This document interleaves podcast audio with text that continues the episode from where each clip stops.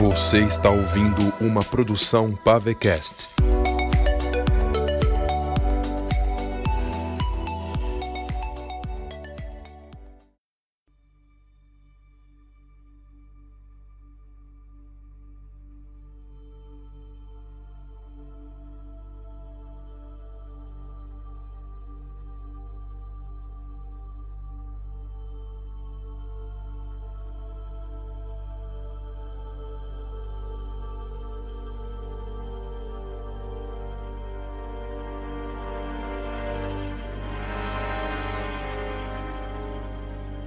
Lembro-me de quando eu era um jovem garoto, aprendendo as lições da vida, manuseando uma espada e entendendo as sabedorias de um cavaleiro.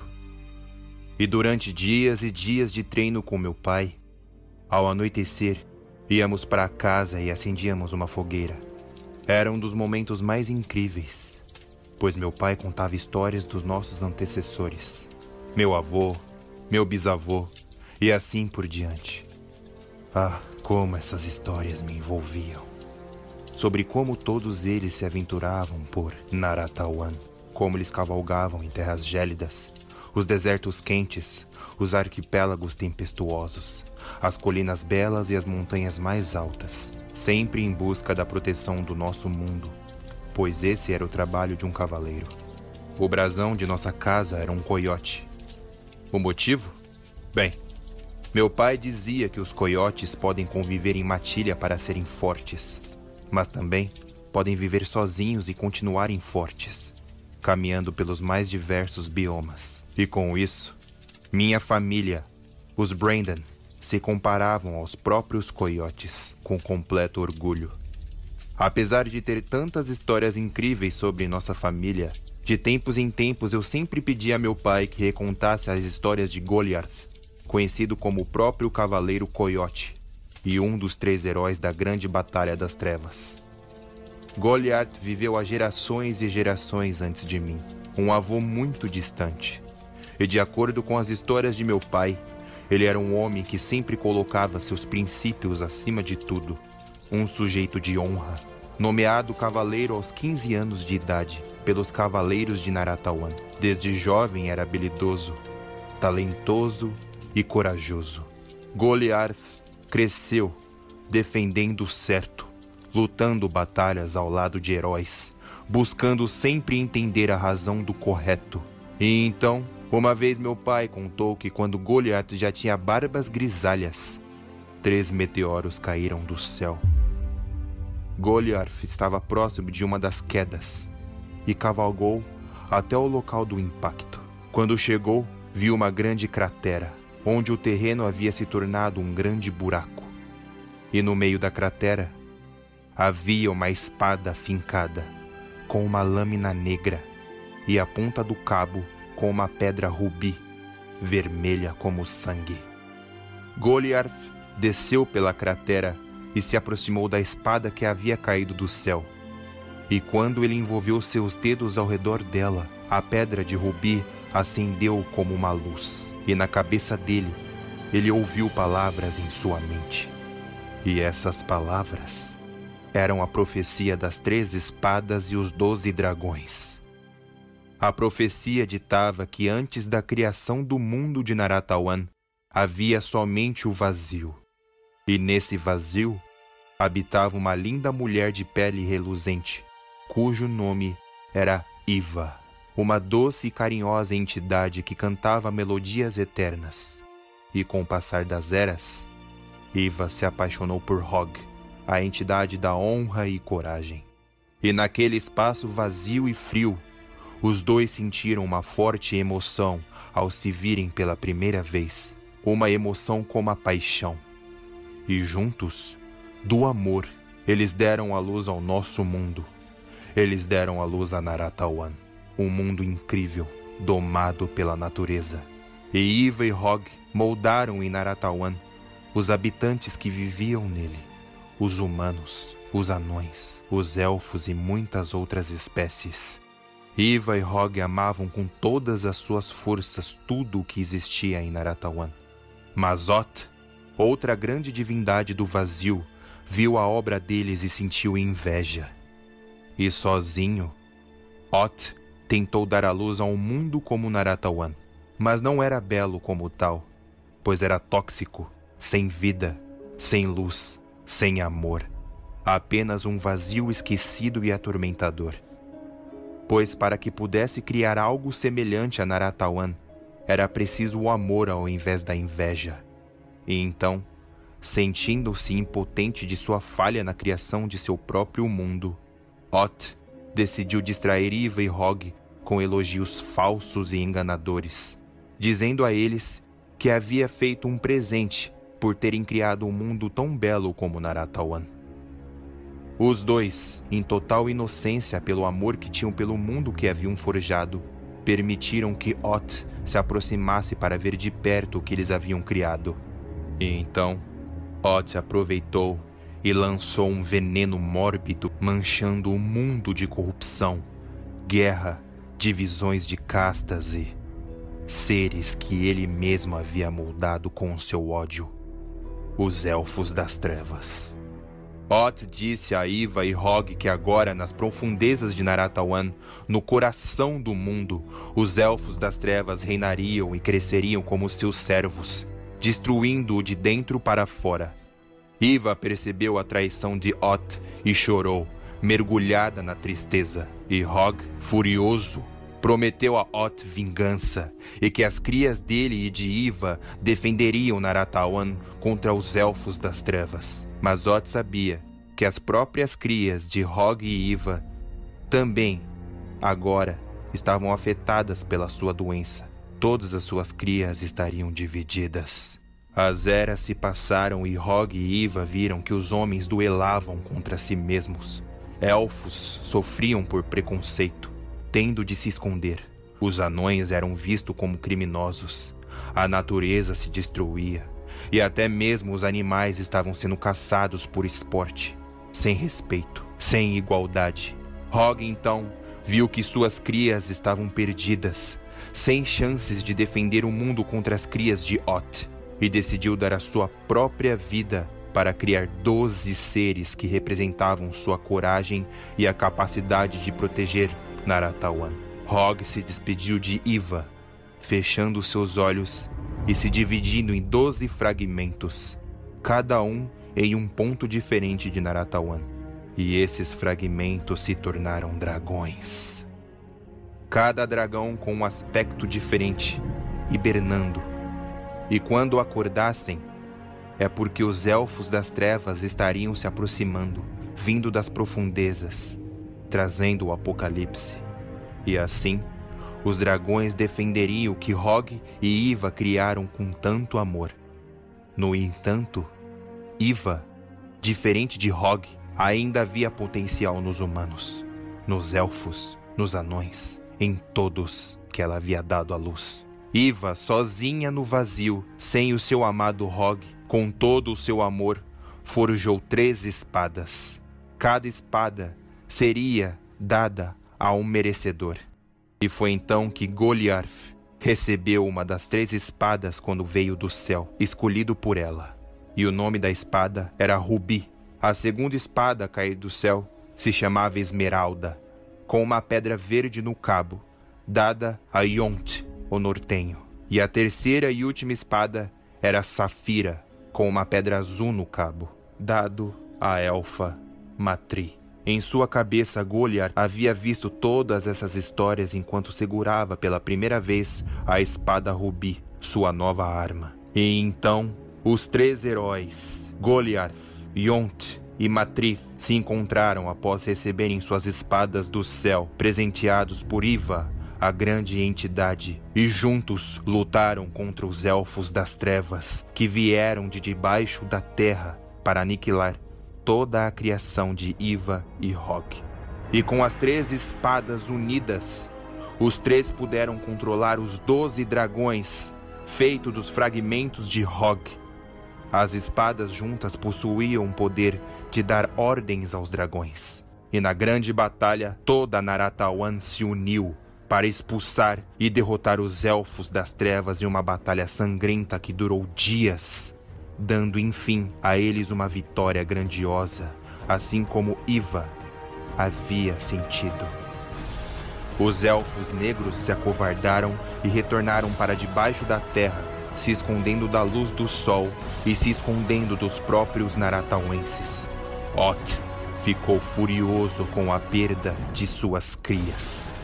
E quando a guerra acabou, dando aos naratauenses tempos de paz, os doze dragões voltaram a hibernar e só voltariam a abrir os olhos se o mundo estivesse próximo de algum perigo.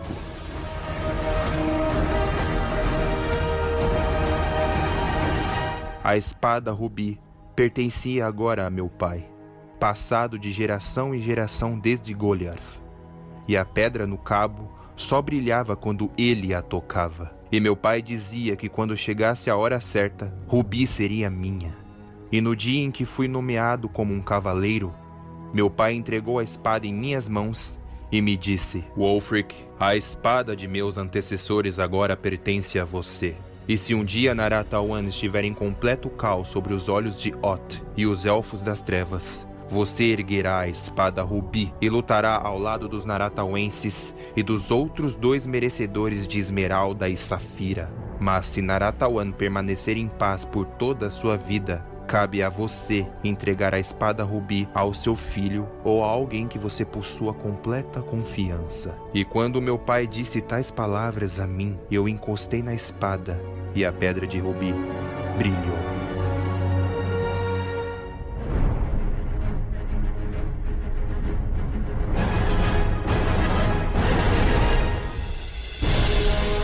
As Crônicas de Naratawan e o Dragão Branco.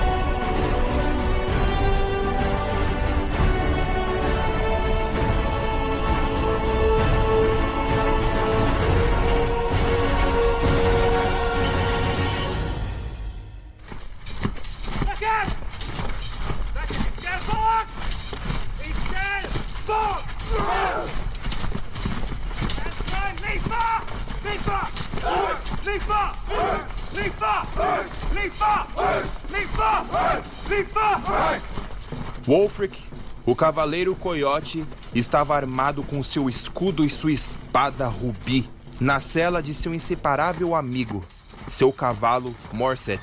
Wolfric vestia a armadura real, com a capa vermelha e o elmo dourado na cabeça. Ao lado de Wolfric estava o Capitão Eccles, vestido igual a ele, mas com a capa ainda maior que a de Wolfric, denotando liderança. E atrás de Wolfric e Eccles, um exército de cinco mil homens, posicionados lado a lado, em seus cavalos.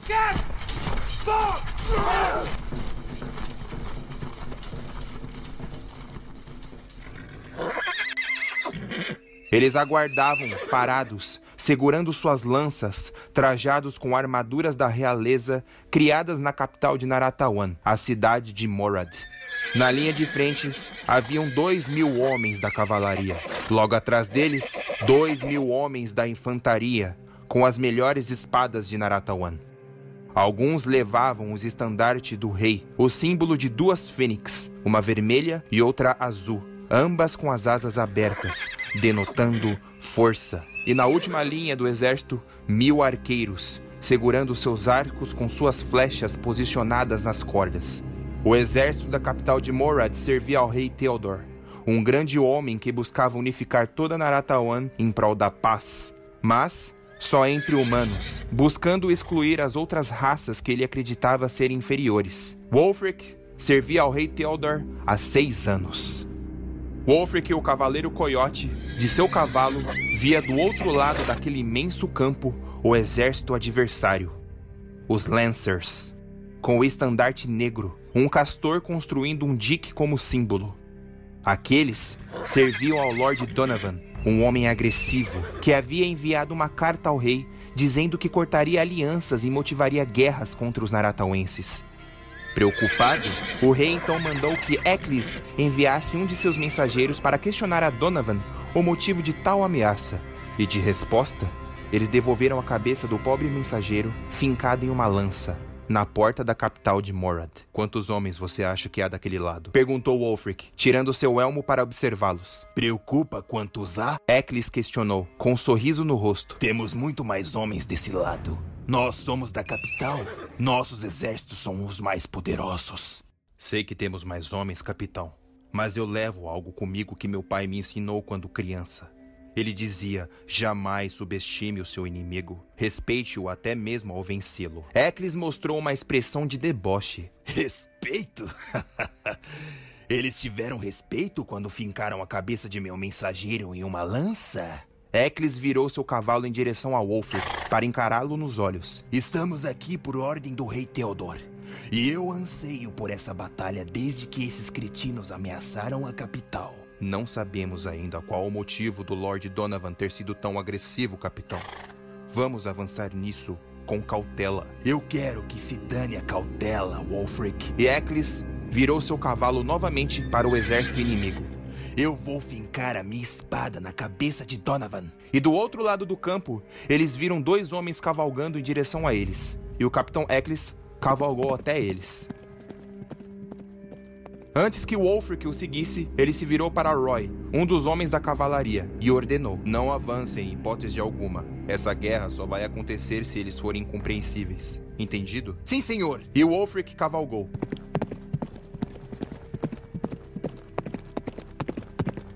Seu cavalo, Morset, era um belo animal, rápido e raro. E mesmo com Eccles já algumas cavalgadas à frente, Wolfric o alcançou. Eccles chamou ele e Wolfric, enquanto iam em direção aos homens. Não os provoque. A última coisa que precisamos é de uma guerra, ainda mais agora com o nosso rei doente. Eccles não respondeu, simplesmente continuou olhando para frente, encarando o inimigo. Então, Wolfric e Eccles se aproximaram dos dois sujeitos.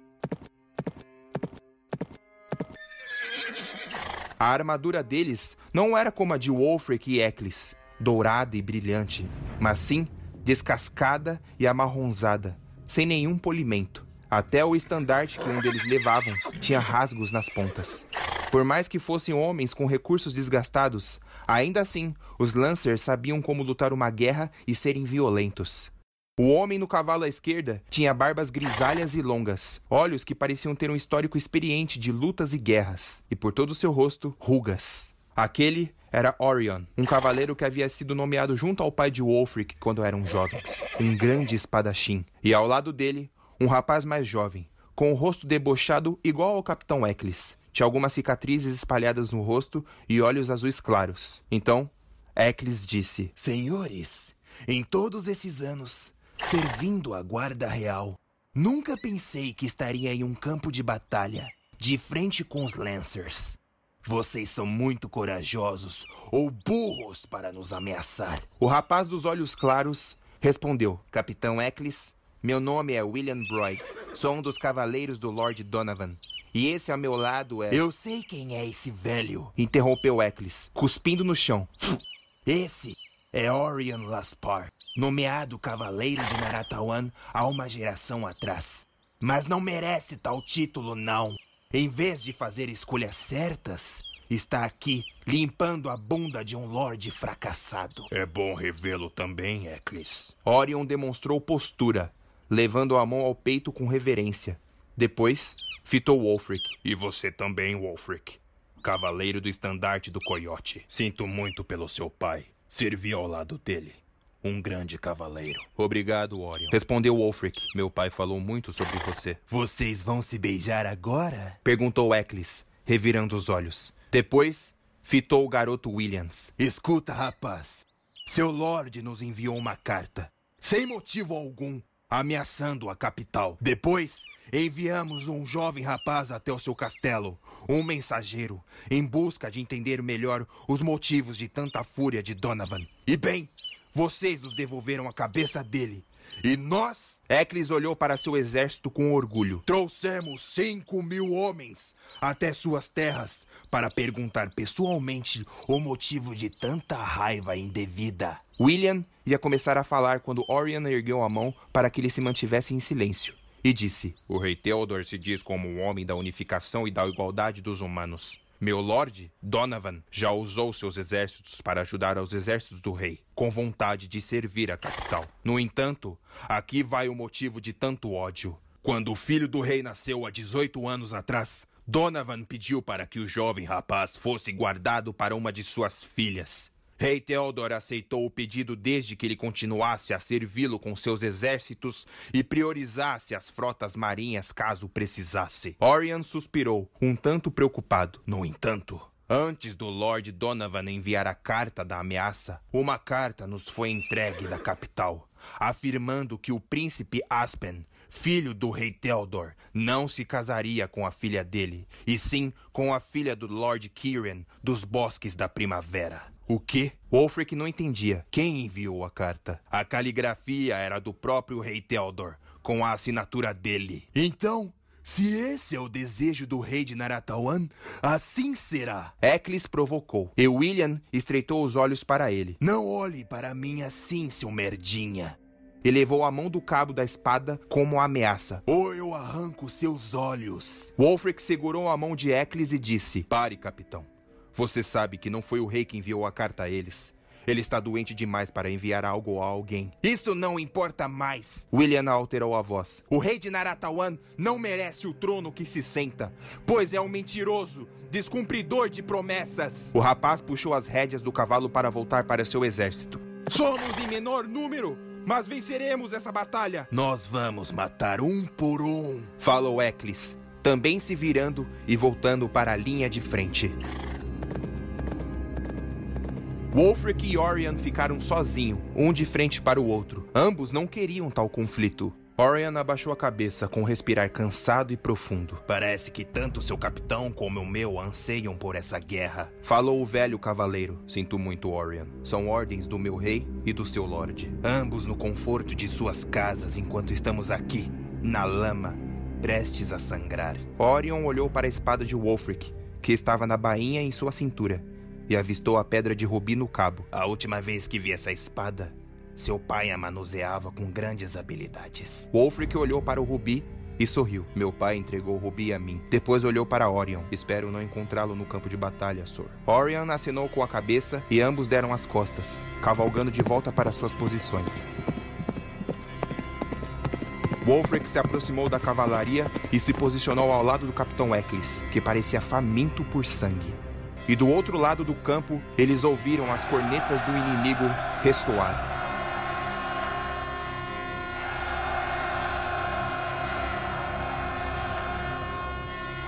Se encontrar o velho na batalha, é melhor fincar a espada no coração dele, falou entre dentes o capitão. Servimos ao rei Theodor. Não tenha piedade dos antigos amigos de seu pai. Eu vou lutar da minha maneira, Eccles, respondeu Wolfric, furioso. Eccles, então, se colocou em frente à cavalaria, olhando para todos eles.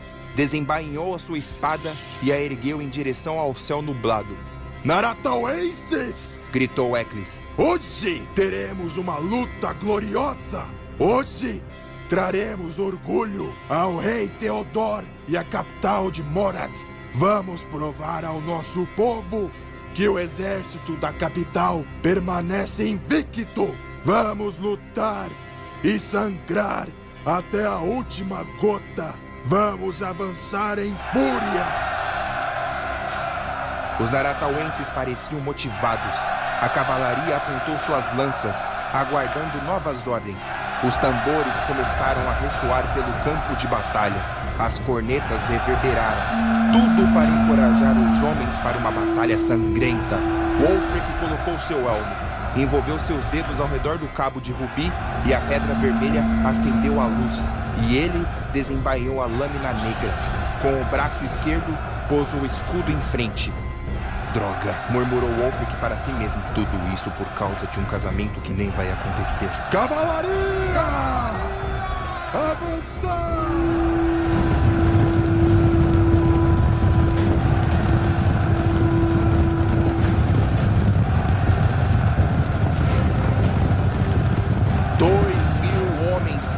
avançaram com seus cavalos, com duas mil lanças apontadas para o inimigo.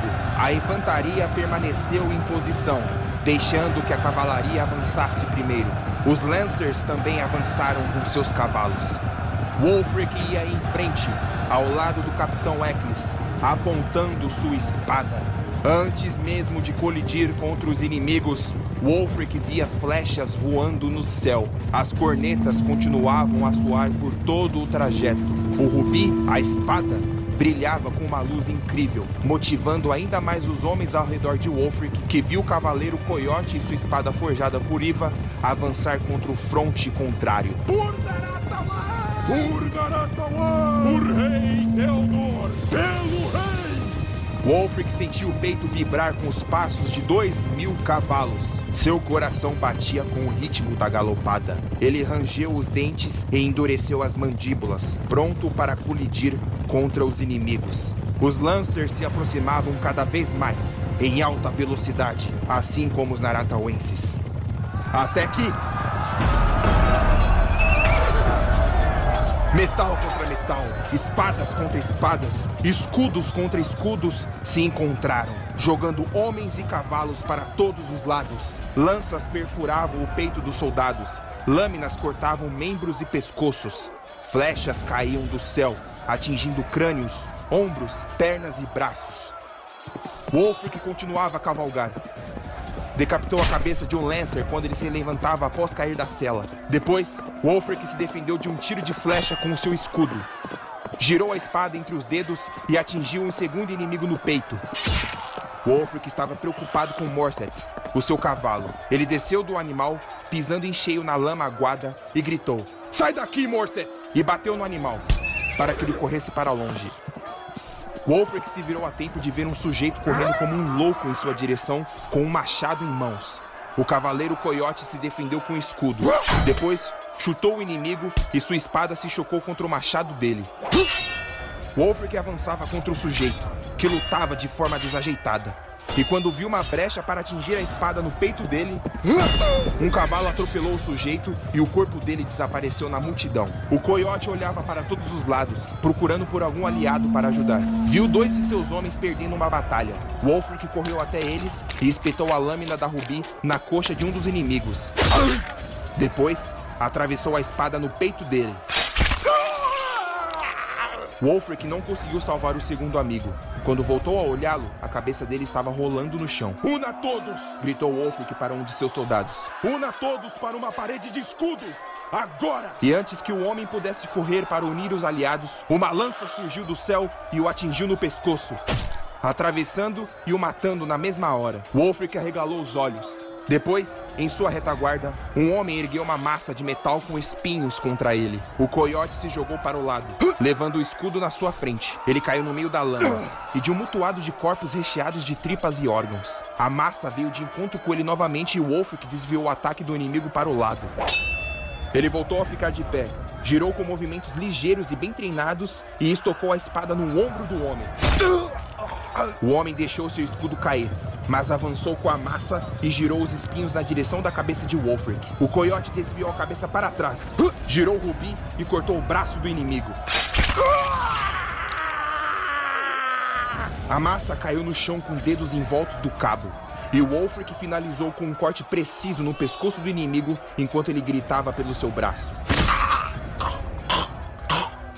O Cavaleiro Coyote percebeu que a luz que brilhava no Rubi estava fraca, como se quisesse apagar. Wolfric não entendia o porquê, mas deixou de lado e continuou matando um homem após o outro.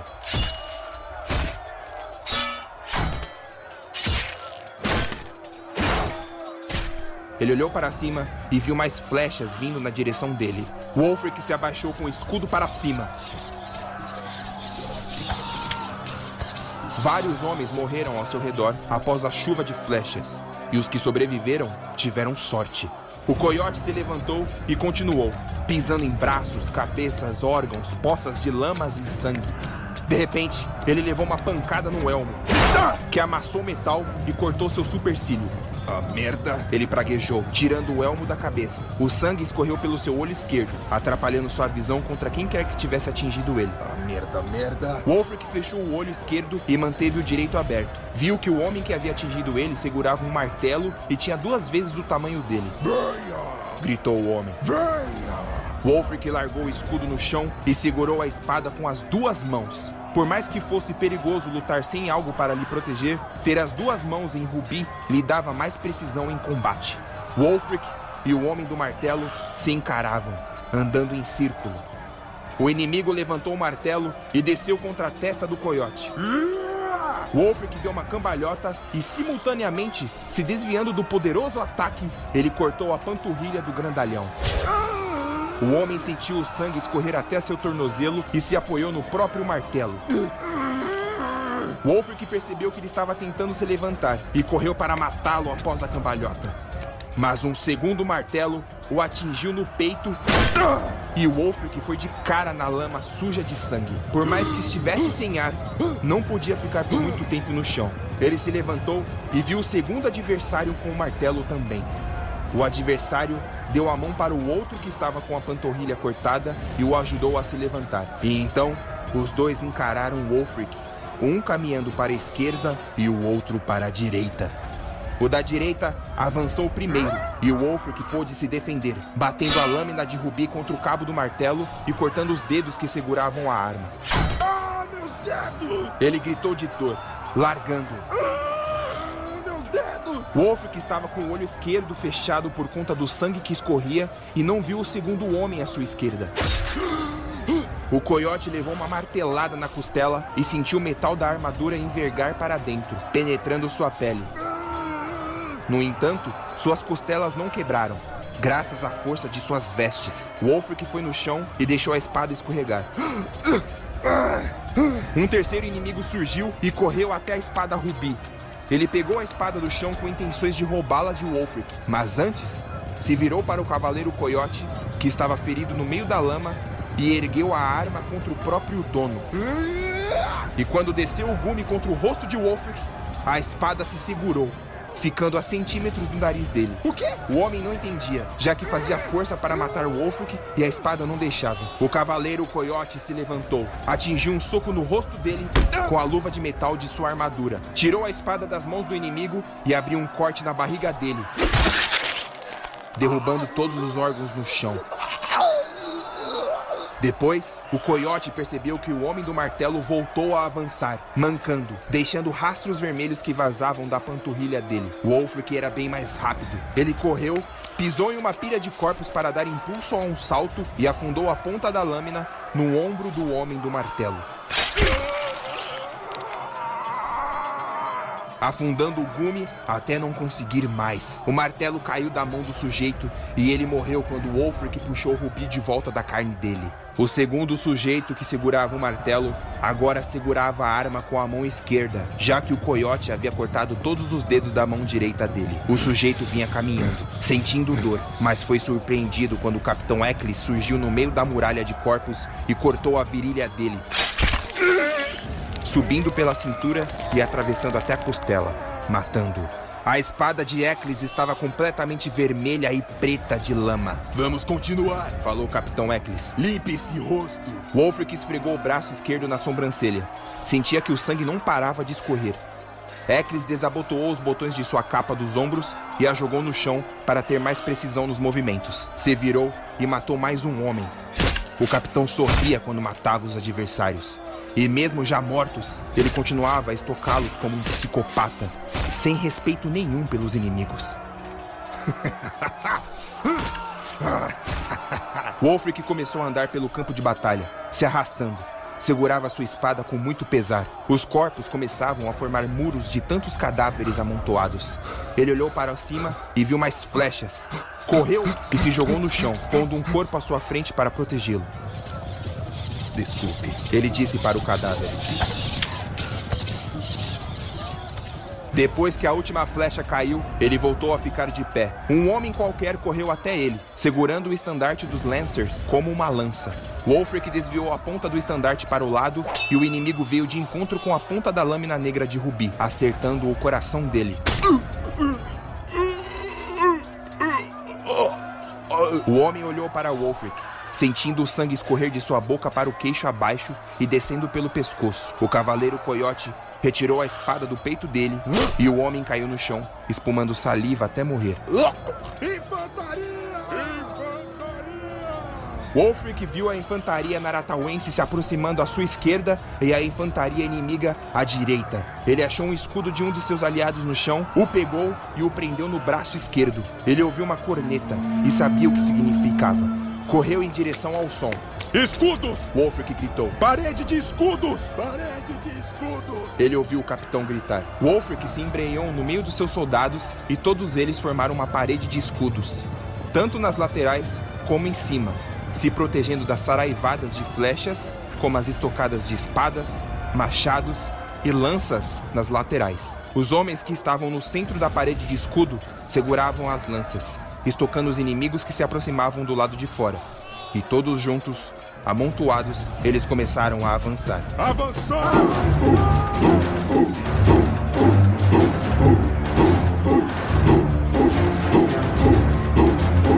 Eles marcharam como um grande animal de metal, estocando com lança os inimigos que vinham por fora. Wolfric sentia dores intensas nas pernas. Seus pés estavam encharcados com grossas camadas de lama, mas continuava a avançar com seus aliados, segurando seus escudos. E por uma fresta, ele viu do lado de fora, em torno de dez inimigos se aproximando. Parar! Gritou o coiote. Eles pararam, apoiaram os escudos no chão, os lanceiros colocaram as pontas das lanças para fora e esperaram. Os inimigos corriam até eles, como loucos, erguendo machados e martelos. E quando se aproximaram, Wolfric e os outros que estavam nas laterais, com os escudos, gritaram: Estocada! Estocada! Estocada! As lanças atingiram todos do lado de fora, perfurando pescoços, peitos, barrigas, virilhas. Avançar! Eles levantaram os escudos e continuaram, todos juntos. Eles começavam a se aproximar agora dos arqueiros inimigos, que atingiam flechas em direção a eles, mas inutilmente, já que quicavam no metal dos escudos. E quando viram que estavam próximos o suficiente dos arqueiros, Wolfric gritou: Desacoplar! Todos os homens se espalharam, flanqueando os arqueiros, apontando suas flechas e escudos, cercando-os em um grande círculo ao redor de uns quarenta arqueiros. Os naratauenses começaram a fechar contra eles, espremendo-os e perfurando-os. Eles morriam, um de cada vez, até não sobrar nenhum. E quando o último arqueiro morreu, eles gritaram.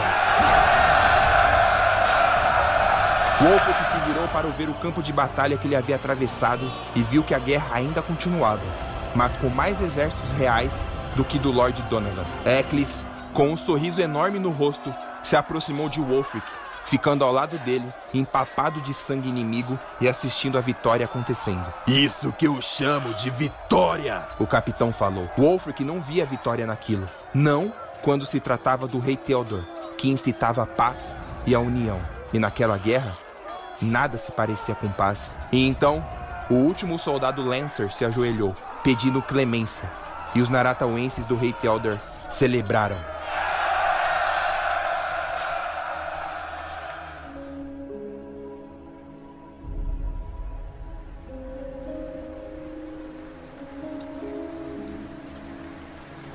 Os últimos cavaleiros do Lord Donovan, os Lancers, estavam ajoelhados no meio do campo, em meio aos cadáveres, todos enfileirados, em torno de vinte deles. E um deles era Orion. Tinha sangue por todo o rosto e a barba longa estava desgrenhada.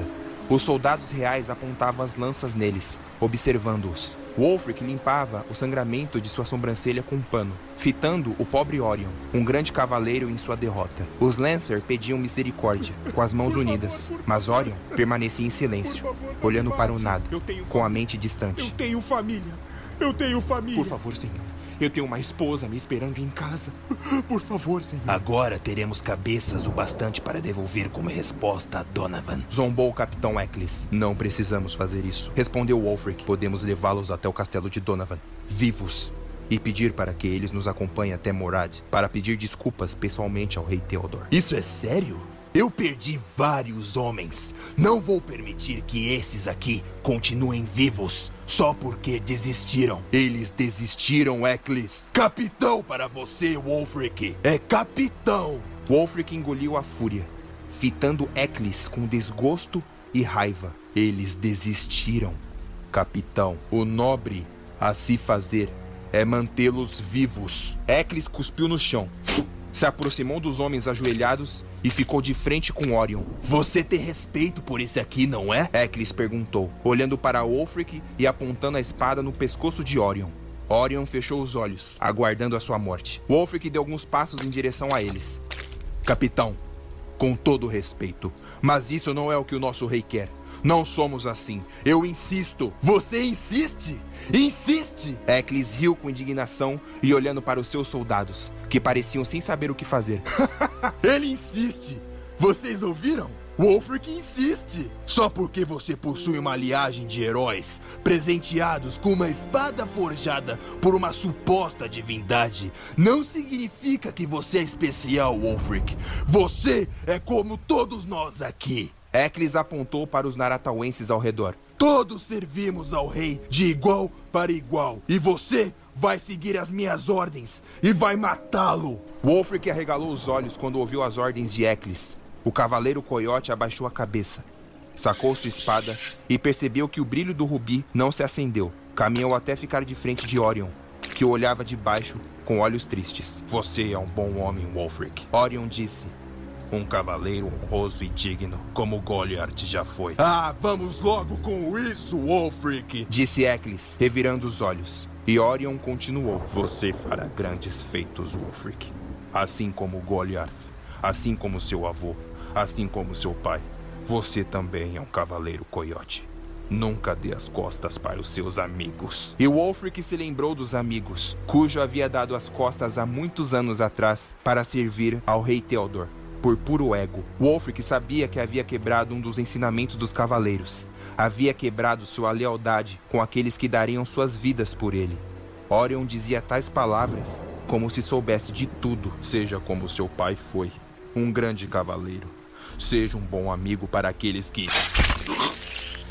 Sangue esguichou no rosto de Wolfric e ele se assustou. E então, a cabeça de Orion rolou no meio de seus pés e o corpo dele se espatifou na lama. E a espada de Eccles pingava com o sangue do velho cavaleiro. É isso que os traidores de Naratawan merecem, falou o capitão. Hoje, vencemos a batalha e amanhã, marcharemos até o portão do Castelo Lancer e vamos exigir que Donovan se ajoelhe perante nós. Eccles se virou para Wolfric, aproximando seu rosto ao dele.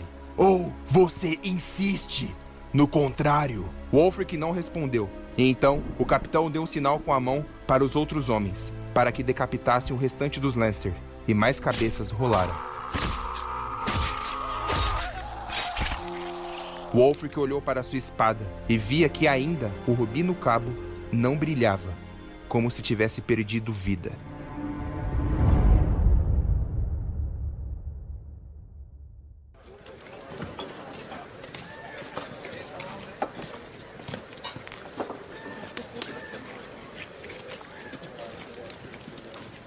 No mesmo dia, os soldados naratauenses haviam armado suas barracas, montando um grande acampamento bem aonde a batalha havia acontecido mais cedo. Wolfric estava na entrada de sua tenda e a do capitão Eccles, sentado em uma pedra, observando a pedra rubi no cabo de sua espada.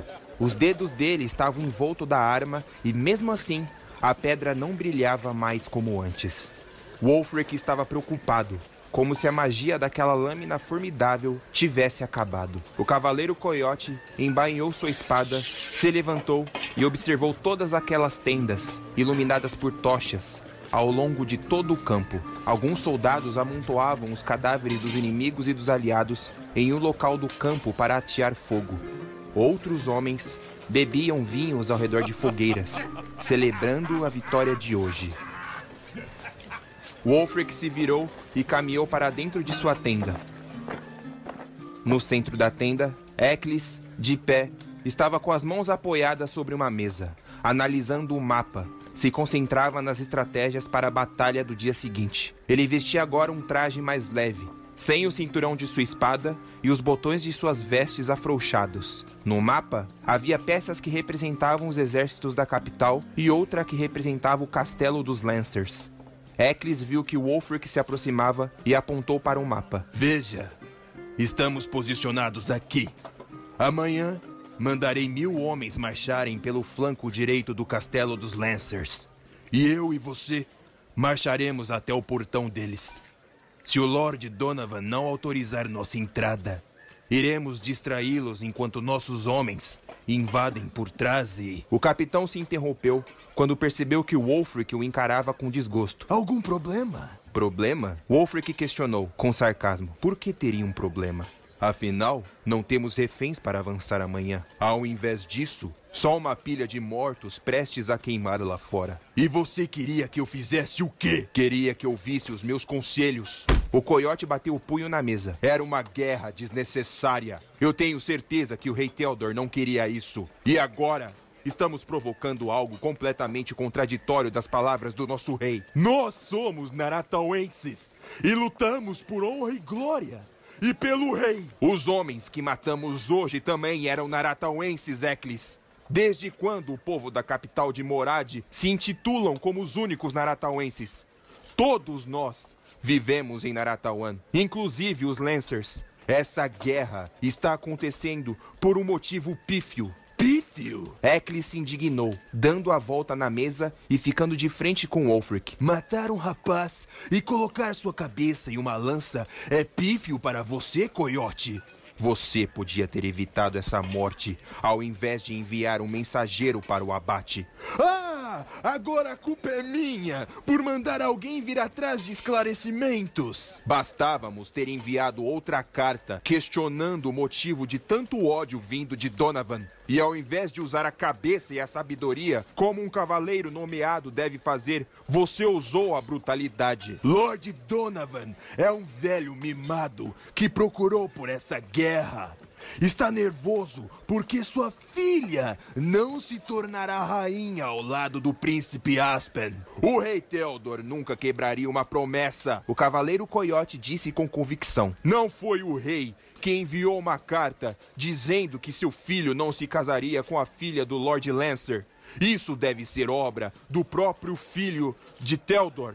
Obra do príncipe Aspen. Está acusando o príncipe na minha presença, coiote? Eccles estreitou os olhos, fechando os punhos. Não seja tolo, seu imbecil. Você sabe melhor do que ninguém que o maior desejo do príncipe Aspen é que o seu pai, o rei, morra logo para que a coroa seja dele.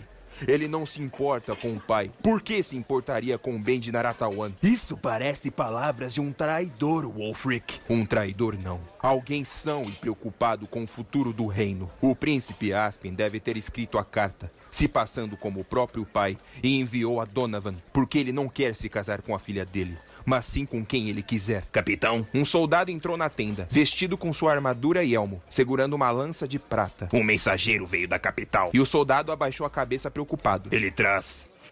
traz notícias importantes. Wolfric e Eccles se entreolharam, preocupados. Eccles fez um sinal para o soldado e ele se retirou. E em poucos segundos, o mensageiro entrou na tenda, molhado pela chuva e pela lama, com vestes bem trajadas e uma capa branca nas costas. Ele fez uma reverência aos dois, mas parecia apavorado e desajeitado. Capitão Eccles Norton, cumprimentou o mensageiro. Wolfric Brandon, eu...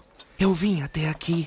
Cavalguei três dias seguidos, sem parar, para chegar o mais rápido possível. Fale logo. Qual mensagem nos traz? O homem ficou ereto e fitou no fundo dos olhos de Eccles, procurando se acalmar e respirar mais devagar. Capitão, a, a capital de Morad foi atacada por um... por um dragão. Não, disse Wolfric, erguendo uma sobrancelha. Não é possível. Um dragão? Sim, senhor. Um dragão branco como uma camada grossa de neve e olhos vermelhos como a pedra rubi de sua espada. Ele cuspia fogo de sua boca com chamas azuis. Dezenas de pessoas morreram carbonizadas e esmagadas por pedras que caíam das torres, por onde a cauda do enorme dragão batia. Isso que você está dizendo é muito sério. Eccles se aproximou do mensageiro, pondo suas mãos nos ombros dele. Tem certeza disso? Os dragões hibernam desde a Batalha das Trevas, há eras atrás. Isso não é possível. Mas esse dragão branco acordou, senhor, continuou o pobre homem, deixando lágrimas escorrerem pelos seus olhos. E atacou com toda a fúria a capital de Morad, como se estivesse faminto por morte. Os arqueiros tentaram derrubá-lo, mas mesmo com todo aquele tamanho, o lagarto alado era rápido como uma águia. O dragão parecia querer procurar por algo. O animal rugia de raiva e... E, e parecia estar chorando também. Chorando? Wolfric engoliu em seco, se sentando ao sentir um estranho aperto no peito. Nada disso faz sentido. Eccles se virou para Wolfric, se encostando na mesa onde estava o mapa. De acordo com as lendas, os dragões são fragmentos de Hog, o pai de Naratawan. Por que um dragão atacaria os habitantes do nosso mundo? Eles estão aqui para nos proteger contra Oth e os Elfos das Trevas. Não sabemos o motivo, Sor. O mensageiro falou, quase perdendo o equilíbrio, com pavor. Não sabemos se os outros dragões também despertaram, como um aviso do retorno de Oth e os Elfos das Trevas. Mas se for isso, temos que nos preparar. Como iremos nos preparar se um dos doze guardiões de Naratawan também nos ataca? Wolfric sentiu uma luz vir em sua cabeça e ele se levantou. O dragão não atacou por qualquer motivo. O coiote respondeu, você disse que ele parecia chorar e procurar por algo enquanto sobrevoava e atacava a capital. O mensageiro fez que sim com a cabeça. O animal deve estar procurando por algo. Como um aviso. Um aviso? Eccles olhou para ele como se fosse louco. Avisar matando naratauenses? Sor! O mensageiro continuou. O rei viu o ataque de seu quarto, na torre. E quando o dragão partiu, o rei Theodor piorou. Ele viu metade da cidade queimar. Está prestes a morrer por causa disso. Wolfric ficou em silêncio, com os olhos vermelhos e úmidos. O príncipe Aspen, filho do rei, ordenou que eu viesse até aqui e o levasse de volta. Ele ordena a sua presença, coiote. Ele quer que eu retorne para a capital? O mensageiro respondeu com um aceno de cabeça. Estamos no meio de uma guerra, Eccles disse, entre dentes. Wolfric não pode voltar agora. Não foi você que disse que servimos ao rei? O coiote questionou, enfrentando o capitão. Depois, se voltou ao mensageiro. E ele disse por que de eu voltar? O homem da visão disse que precisa de você, respondeu o mensageiro. O homem da visão era um sujeito que vivia em uma das torres do castelo do rei. Um velho homem, cego, que dizia ver fragmentos do futuro. O rei Theodor e o príncipe Aspen acreditavam nas visões dele, pois o homem havia tido presságios que ocorreram e salvaram a capital em diversos momentos. E o Wolfric sentia que, se o homem da visão quisesse tanto falar com ele, era porque algo pior estava prestes a acontecer. Muito bem. O Cavaleiro Coyote disse, partirei hoje de volta à capital. Serão três longos dias de viagem. Quanto a você, falou para o mensageiro, fique aqui e se recomponha. Deve estar cansado. E capitão, Wolfric se virou para Eccles. Ordens são ordens. E tenha cautela e sabedoria antes de atacar o castelo de Donovan. Eccles abriu um meio sorriso de raiva e deboche. Guerra não se tem cautela, Wolfric. A sabedoria está em derrotar seu inimigo antes que ele te derrube. Wolfric confrontou Eccles. Depois, se virou e saiu da tenda, com os punhos fechados.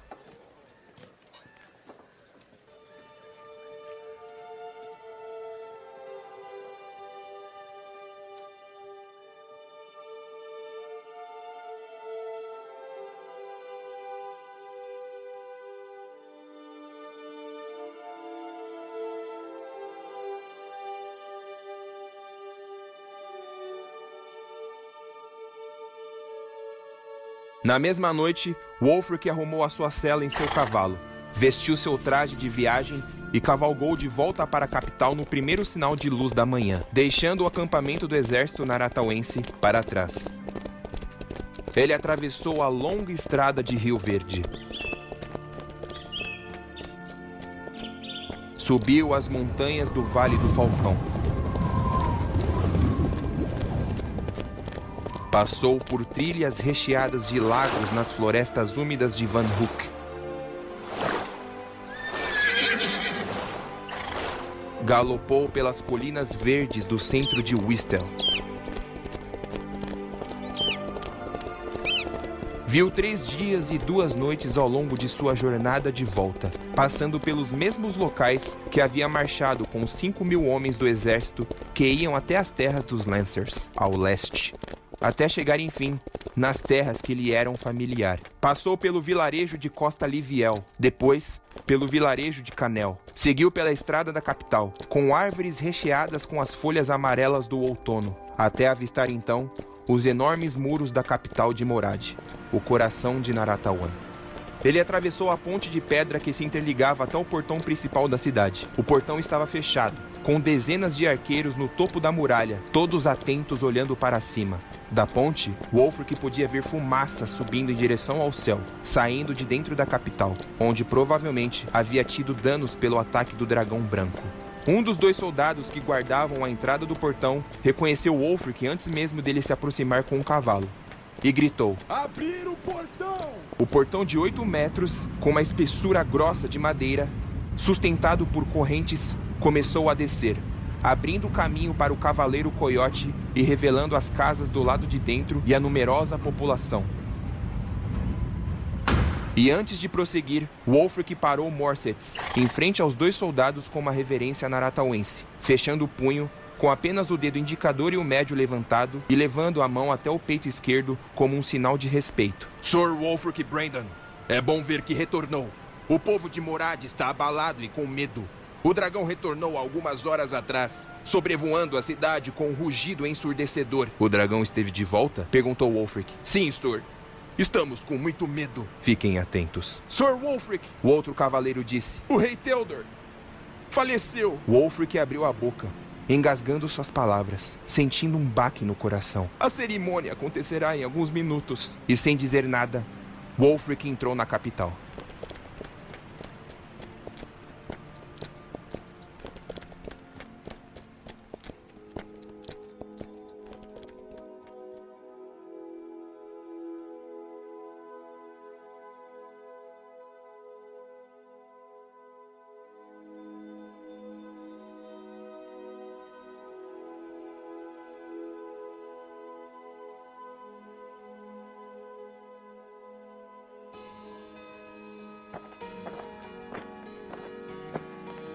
O Cavaleiro Coyote caminhou até a cerimônia, próximo ao rio que serpenteava ao redor do castelo do rei, onde caía em uma linda cachoeira para fora da capital. Havia centenas de pessoas, todas observando a cerimônia. Wolfric passou por algumas delas e ficou próximo à ponte de madeira do rio. Lá estava o príncipe Aspen, o novo futuro rei, com um rosto impaciente e entediado, como se não quisesse estar lá. Aspen tinha cabelos curtos e loiros igual ao de seu pai, olhos verdes e mandíbulas rígidas. Era alto e esbelto, vestindo um longo traje dourado de capa vermelha.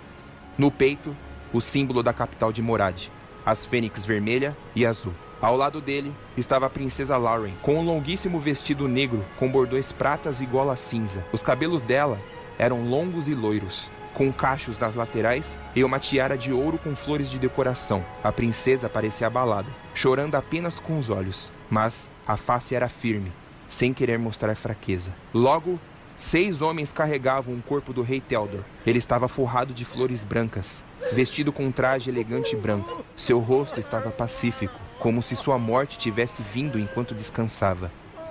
Os homens caminharam até a ponte de madeira, colocaram o corpo do rei em um barco, fizeram uma reverência ao príncipe Aspen e à princesa Lauren, e foram para os seus lugares. Um cavaleiro empurrou gentilmente o barco onde estava o corpo do rei e o barco seguiu pelo rio, em direção à cachoeira. Um arqueiro vestido com uma túnica branca com bordados dourados pegou seu arco e posicionou uma flecha na corda. Pôs a ponta da flecha em uma tocha acesa ao seu lado, mirou para cima, puxando a corda e soltou. A flecha voou em direção ao barco, atingindo a lateral. E então, o fogo se alastrou, e antes que o corpo do rei cremasse por completo, o barco caiu cachoeira abaixo. Em seguida, todos que estavam reunidos começaram a se espalhar. Wolfric se desviou de algumas pessoas e caminhou até o príncipe Aspen. Vossa Alteza, no salão. O príncipe o interrompeu com frieza, sem olhar para Wolfric.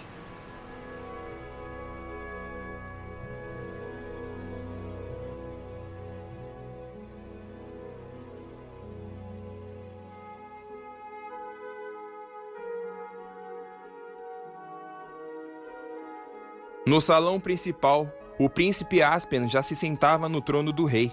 A coroa estava logo ao lado, em cima de uma coluna, posicionada em um travesseiro vermelho. O trono era grande, feito com ornamentos de ouro, prata e bronze, com pedras de diamantes e esmeraldas. Ao longo do corredor do salão, mesas e cadeiras estavam sendo postas, como se uma festa estivesse prestes a acontecer. As colunas eram altas, sustentando o enorme teto, com os estandartes decorando o ambiente. Wolfric ficou parado em frente aos degraus, em frente ao trono.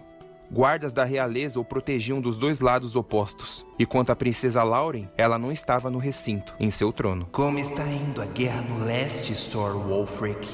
Perguntou impaciente o príncipe. Vencemos a primeira investida. Wolfric respondeu, um tanto curvado. Orion Laspar, um dos cavaleiros dos Lancers, disse a mim e ao capitão Eccles que Lord Donovan havia sido agressivo com a capital porque uma promessa havia sido quebrada. Aspen estreitou os olhos, deixando com que Wolfric continuasse. Disse que seu pai havia feito a promessa de que você, Vossa Alteza, se casaria com a filha de Donovan. Mas, recentemente, uma carta chegou a ele, com a caligrafia de seu pai, dizendo que você se casaria com outra mulher, uma donzela dos Bosques da Primavera. O príncipe começou a rir. Pelo seu rosto, não demonstrava nenhum pingo de luto pela morte de seu pai. Foi o que ele disse. Lord Donovan incitou uma guerra por causa de um casamento. Wolfric permaneceu em silêncio. Isso não me surpreende, vindo de um lorde velho e sem deferência aos seus homens. Um canalha perdido em seus próprios desejos languidos. Aspen se levantou, caminhando devagar em direção a Wolfric, com passos leves. Com todo respeito, Cavaleiro Coyote, mas eu não sei como obteve tal sucesso de manejar uma espada tão magnífica como Rubi. Pergunto-me como é se sentir benemerente a levar consigo uma das três lâminas forjadas pela entidade Eva. E ainda mais agora que um dragão de escamas brancas e olhos providos do inferno atacou nossa capital. Receio que tenho uma missão para você, Vossa Alteza. Uma missão? O cavaleiro perguntou confuso. De acordo com a lenda, as espadas Rubi, Esmeralda e Safira podem controlar os doze dragões, não é mesmo? E veja, uma dessas espadas está em sua bainha, bem aí em sua cintura. O homem da visão, Ugar, pediu para que você retornasse, pois acredito que ele tem algo para ti. Meu príncipe, retornei para a capital porque eu vi como a situação é deplorável lá fora. Vi os corpos, as casas destruídas, objetos carbonizados. As pessoas estão amedrontadas. Fico feliz por voltar pensando em seu heroísmo, senhor Wolfric. No entanto, quem lhe dirá o que fazer a partir daqui será o homem da visão. O príncipe dizia tais palavras como se não tivesse medo algum dos ataques do dragão branco. Então, ele se virou, jogando sua capa para trás e caminhando para fora do salão. E continuou a dizer: Tenho muito o que fazer, Cavaleiro Coyote. Em alguns dias, minha futura noiva estará presente, vindo dos Bosques da Primavera. Então, faça o que tem que ser feito. Wolfric não acreditava naquelas palavras. Tantas pessoas lá fora amedrontadas, sem seus familiares, querendo a proteção da capital. Um rei que havia acabado de falecer. Uma guerra explodindo no leste. E do lado de dentro dos salões, tudo que o príncipe Aspen queria era saber de sua festa e em receber a sua futura esposa. E Wolfric sussurrou para si mesmo: Bosques da Primavera. Então foi você mesmo que quebrou a promessa.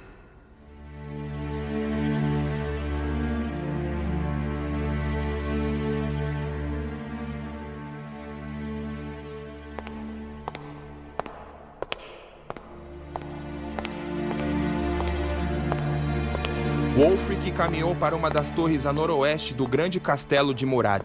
Andou pelos longos corredores onde havia quadros de reis anteriores. Subiu os degraus, dando voltas, até sentir fatiga. As escadas pareciam infinitas até chegar à porta, no topo da torre. A grossa porta de madeira estava aberta e Wolfric entrou, vacilante. Ugar chamou Wolfric pelo nome do Homem da Visão. Você está aí? Na sala, com paredes de pedras frias e pouca luz do sol que entrava pelas poucas janelas, havia livros e mais livros empilhados uns em cima dos outros. O lugar fedia azedo. No chão, um amontoado de papéis jazia por todos os lados. Então, Kila, a cadela de Ugar, veio recebê-lo, com o rabo balançando e lambendo a mão dele. Ei, como vai, menina? Acariciou o pescoço da cadela. Então, Wolfric viu o Homem da Visão, Ugar, sentado em uma cadeira em frente à sua mesa, com as duas mãos em uma adaga que parecia sem polimento, como se estivesse tendo um presságio. Os olhos claros e sem cor de Ugar encaravam um vazio. Wolfric, disse o cego. Vamos, se aproxime. Se levantou, se apoiando nos objetos, caminhando em direção ao coiote. Mesmo cego, você ainda surpreende aqueles que estão à sua presença, Ugar. E apertou a mão do velho. Voltei do leste, das terras dos Lancers, porque o príncipe disse que você queria me ver. O tempo está chegando no fim, coiote, falou ele, balançando lentamente a mão de Wolfric. Um dragão despertou. Um dragão? Então os outros onze estão dormindo ainda? Ugar se virou de costas e voltou a se sentar em sua cadeira, acariciando sua cadela. O dragão branco despertou treze dias mais cedo do que os outros. A princesa Lauren, irmã do príncipe Aspen, tem vindo muito até aqui em minha torre.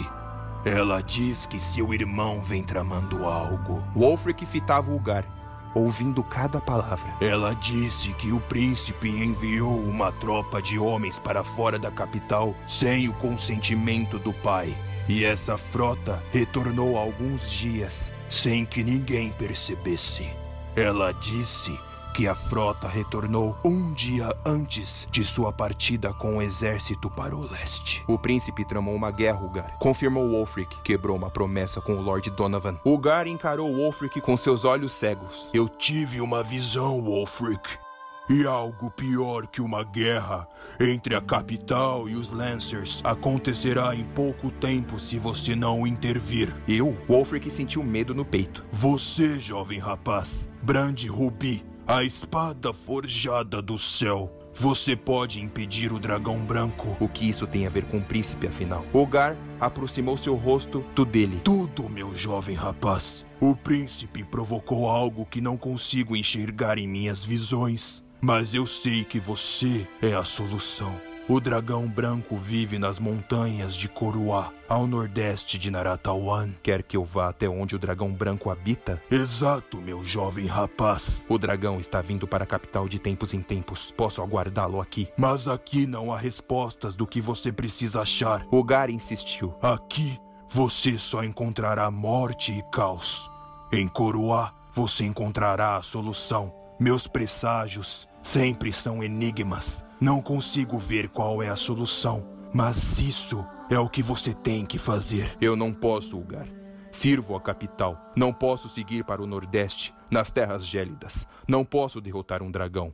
Os dragões são guardiões de Naratawan. Ugar encostou suas duas mãos no rosto de Wolfric e continuou. Eu tenho presságios que me atormentam como aviso de tempos em tempos, Cavaleiro Coyote. Presságios que me afirmam enigmas que precisam ser solucionados. Estamos em perigo. Precisamos que vá a Coroá. Wolfric, preste atenção. Una os seus amigos. Una as suas armas. E salve o nosso mundo.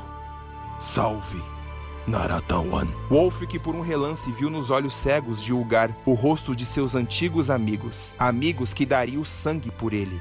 Amigos que ele não via há anos. Ele viu seu antigo amor, Rapina, a arqueira águia. Seu melhor amigo, Mardok, o trovão. E seu companheiro de aventuras, Levis, o ladrão.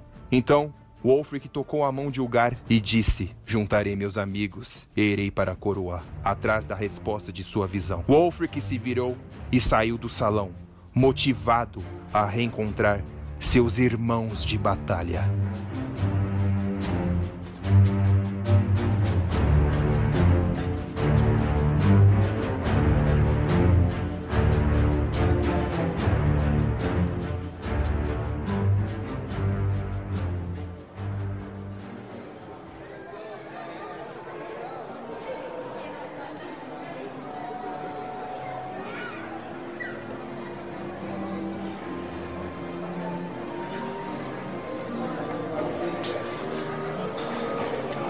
Nos arquipélagos de Coluga, a muitos quilômetros longe da costa mais próxima da capital de Naratawan, onde guerreiros de barbas longas e trançadas, cabelos moicanos e tatuagens pelo corpo, viviam protegendo as ilhas mais tempestuosas do reino, onde somente os coluganos e os anões sabiam navegar sem afundar suas frotas marinhas no fundo do oceano por conta de um tornado. Em uma taverna, bebendo seu décimo copo de cerveja preta e espumante, Mardok, conhecido nas ilhas como o Trovão, disputava contra o seu amigo e adversário Brood, chamado de o Javali Chifre Quebrado. Mardok era o filho único do Lorde dos Arquipélagos de Coluga. Era um homem grande, de dois metros, cabelos ruivos e barbas longas e trançadas. Tinha desenhos de batalhas pela cabeça e cicatrizes de guerra por todos os braços e pescoço. E consigo, sempre levava em suas costas seu grande machado, nomeado de Tormenta dos Javalis. Bebe, bebe, bebe, bebe, bebe, bebe. Mardok, então, pela décima vez consecutiva, vencia seu amigo com uma golada. Todos riam, celebravam, pulavam, bebiam, como os coluganos faziam com frequência. Afinal, eram homens brutos que almejavam guerra como honra, mas acima de tudo, almejava as festas. Que merda! Praguejou Brood, limpando a boca suja de espuma. Você é um buraco sem fundo, bosta! Mardok soltou uma risada. Precisa voltar a beber leite de teta de sua mãe para finalmente se tornar homem de verdade e beber comigo. Mardok batia nas costas de Brood. Outra rodada, Gila. Você pode beber mais do que eu, mas em um campo de batalha, eu mato mais que você. A última vez que estávamos em uma batalha, você estava tão bêbado que bateu com seu martelo no próprio elmo e ficou preso na sua cabeça por dois dias. Tivemos que amarrar uma corda ao redor de sua cabeça e um porco para podermos puxar e tirar. Eu não lembro disso. Mas eu me lembro com muita clareza. Isso foi há o quê? Uns quatro meses. Não foi, Borne? Mardok perguntou ao anão que estava sentado ao seu lado. Três meses, respondeu o anão. Foi na Batalha do Redemoinho.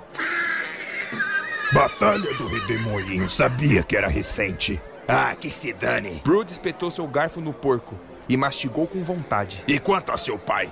Ele ainda está com aquela ideia de ajudar os anões que estão sendo perseguidos no sul de Naratawan? Mardok acenou com a cabeça, mastigando também o seu porco. Meu pai pretende enviar três frotas de navios. Os naratauenses estão acabando com os anões.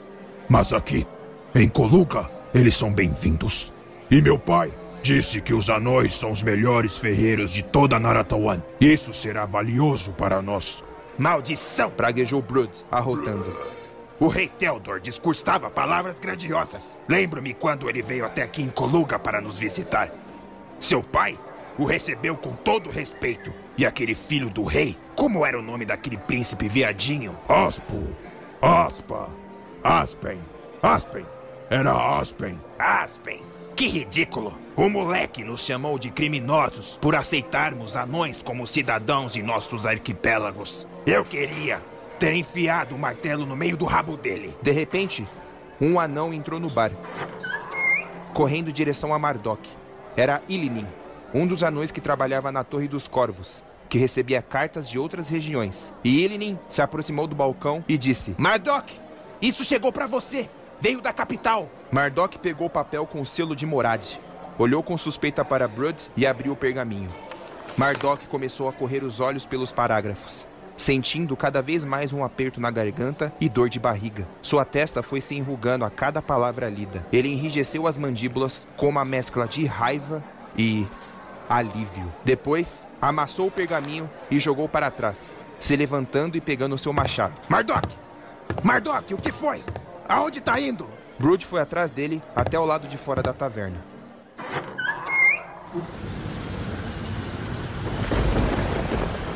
No lado de fora, como quase todos os dias em Coluga, uma chuva tempestuosa caía de um céu negro de nuvens carregadas. Mardok atravessou a rua de terra e foi até a sua montaria, um enorme javali de guerra, com chifres do tamanho dos braços de Mardok.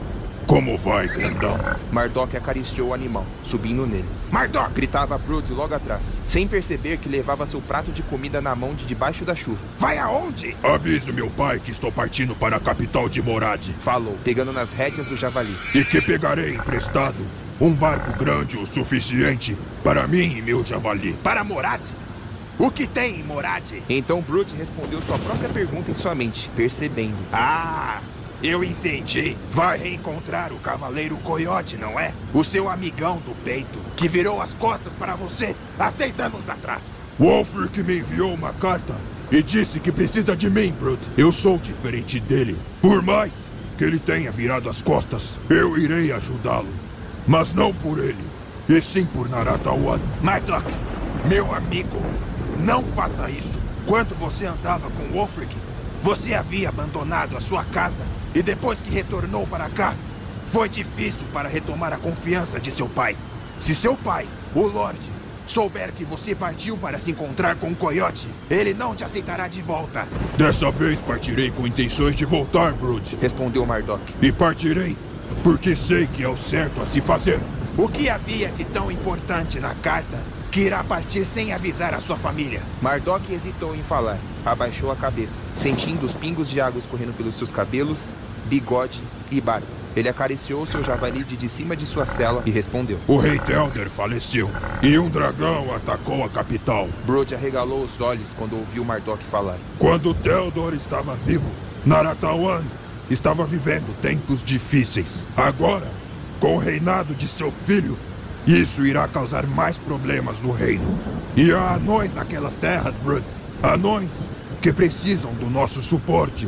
Wolfric, o Cavaleiro Coyote, precisa de mim para resolvermos com esse dragão e... Dragão? Interrompeu Brood. Isso só pode ser mentira. Wolfric quer te atrair com essas mentiras. Eu acredito nele. Mardok, o trovão, respondeu com convicção. Wolfric pode ter virado as costas para mim, mas eu ainda sou tolo o suficiente para confiar no desgraçado. E ele bateu as rédeas para o javali caminhar. Aviso meu pai que parti e estarei de volta logo. Diga a ele para anunciar a morte do rei. Avise sobre o dragão. E Mardok cavalgou em seu javali, indo em direção à estrada que o levaria ao porto dos navios de seu pai.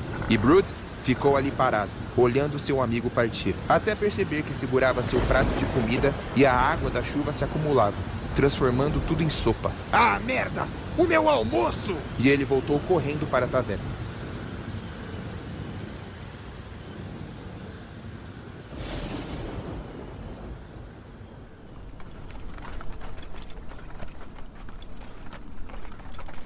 Dois homens seguiam pela estrada dos desertos do extremo sudoeste de Naratawan em uma carroça. Os desertos se chamavam Árguila, onde o sol escaldante se mantinha no céu o tempo todo, sem sinais de nuvens, onde a chuva era rara como uma pedra de diamante. O deserto abrigava lagartos, urubus, cobras venenosas e vegetações rasas com alguns cactos ao longo de toda aquela imensidão de areia. Os viajantes evitavam sair das estradas, já que podiam ser pegos de surpresa por vermes do tamanho de touros que serpenteavam pelo subsolo fofo do deserto. Logo atrás da carroça, um homem se encontrava com os tornozelos e os punhos acorrentados por algemas, preso dentro de uma grade fechado por um cadeado. Um homem de cabelos longos e castanhos, barba por fazer, com habilidades furtivas e gatunas. Aquele que se encontrava preso e sendo levado pelos dois guardas era Levis, o ladrão. Ele sentia sede. Os lábios estavam secos e rachados, e a pele grudando pelo suor. Levis viu que os dois homens que o levavam pegaram um cantil e trocaram goles de água. Uh, senhores? Levis o chamou lá de trás. Senhores, que tal dividir um gole desse elixir maravilhoso e esplêndido? Os homens o ignoraram.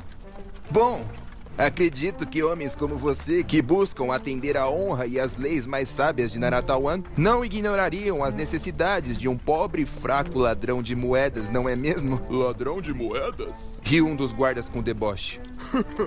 Você é um safado, pilantra, mau caráter e individualista. Não me engana. Levis começou a mover os punhos de tal forma que pudesse soltar as algemas, mas precisava paciência e coragem, pois quanto mais movia os punhos, mais a sua pele ficava em carne viva, a ponto de sangrar. Levis tentava disfarçar a dor. Já havia se soltado de algemas e cadeados quinhentas e quarenta e nove vezes, e nunca havia falhado. Se conseguisse se soltar, poderia bajular os guardas a ponto de soltá-lo e atacá-los. Mas eu nunca prejudiquei ninguém, meus bons senhores, continuou Levis. Sou apenas um pobre homem procurando por uma vida de luxo e riquezas. Aposto que vocês dois já tentaram buscar desejos ambiciosos como o meu.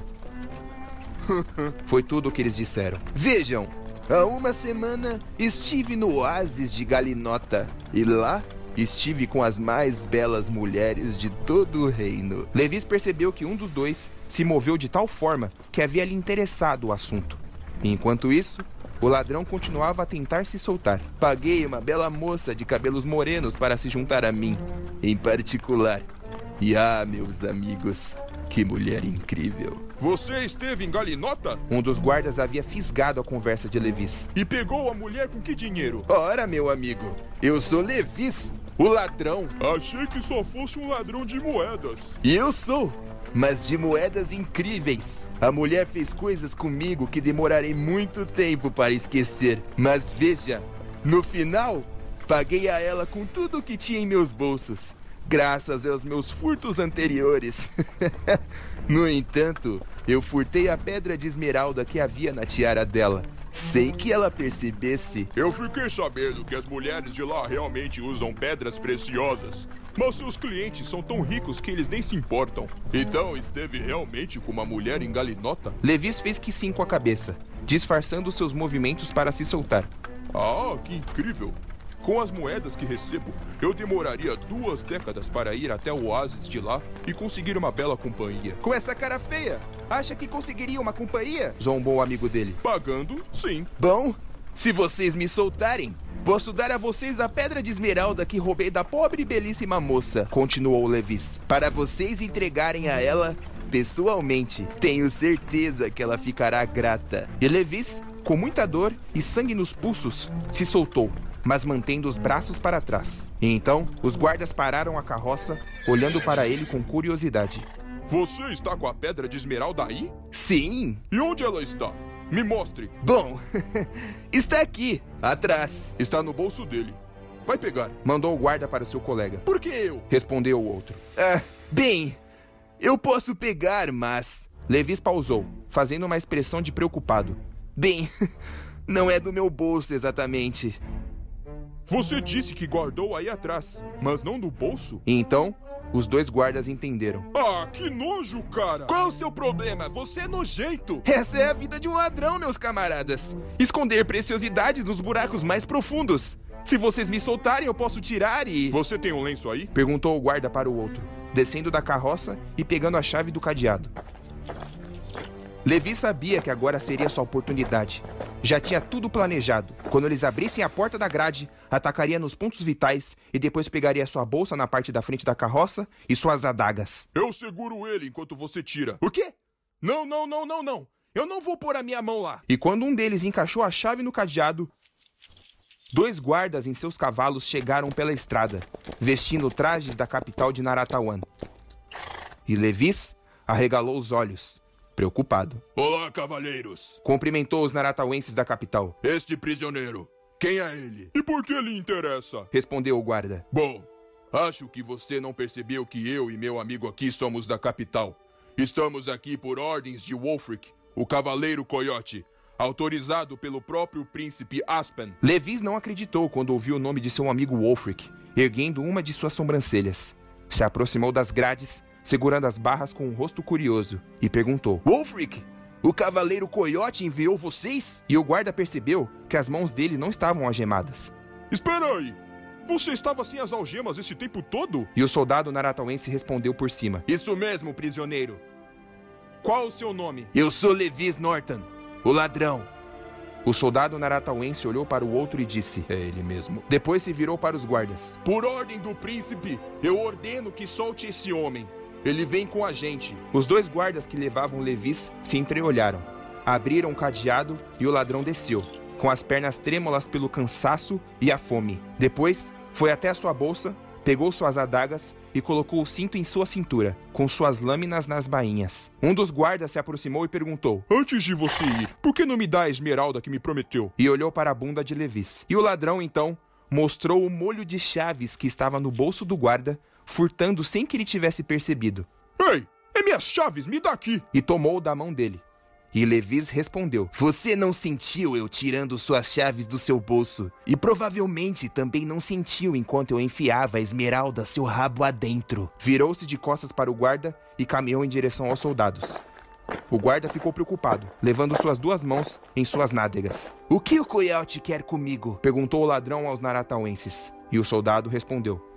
Um dragão de escamas brancas atacou Morad, e Wolfric precisa de sua ajuda.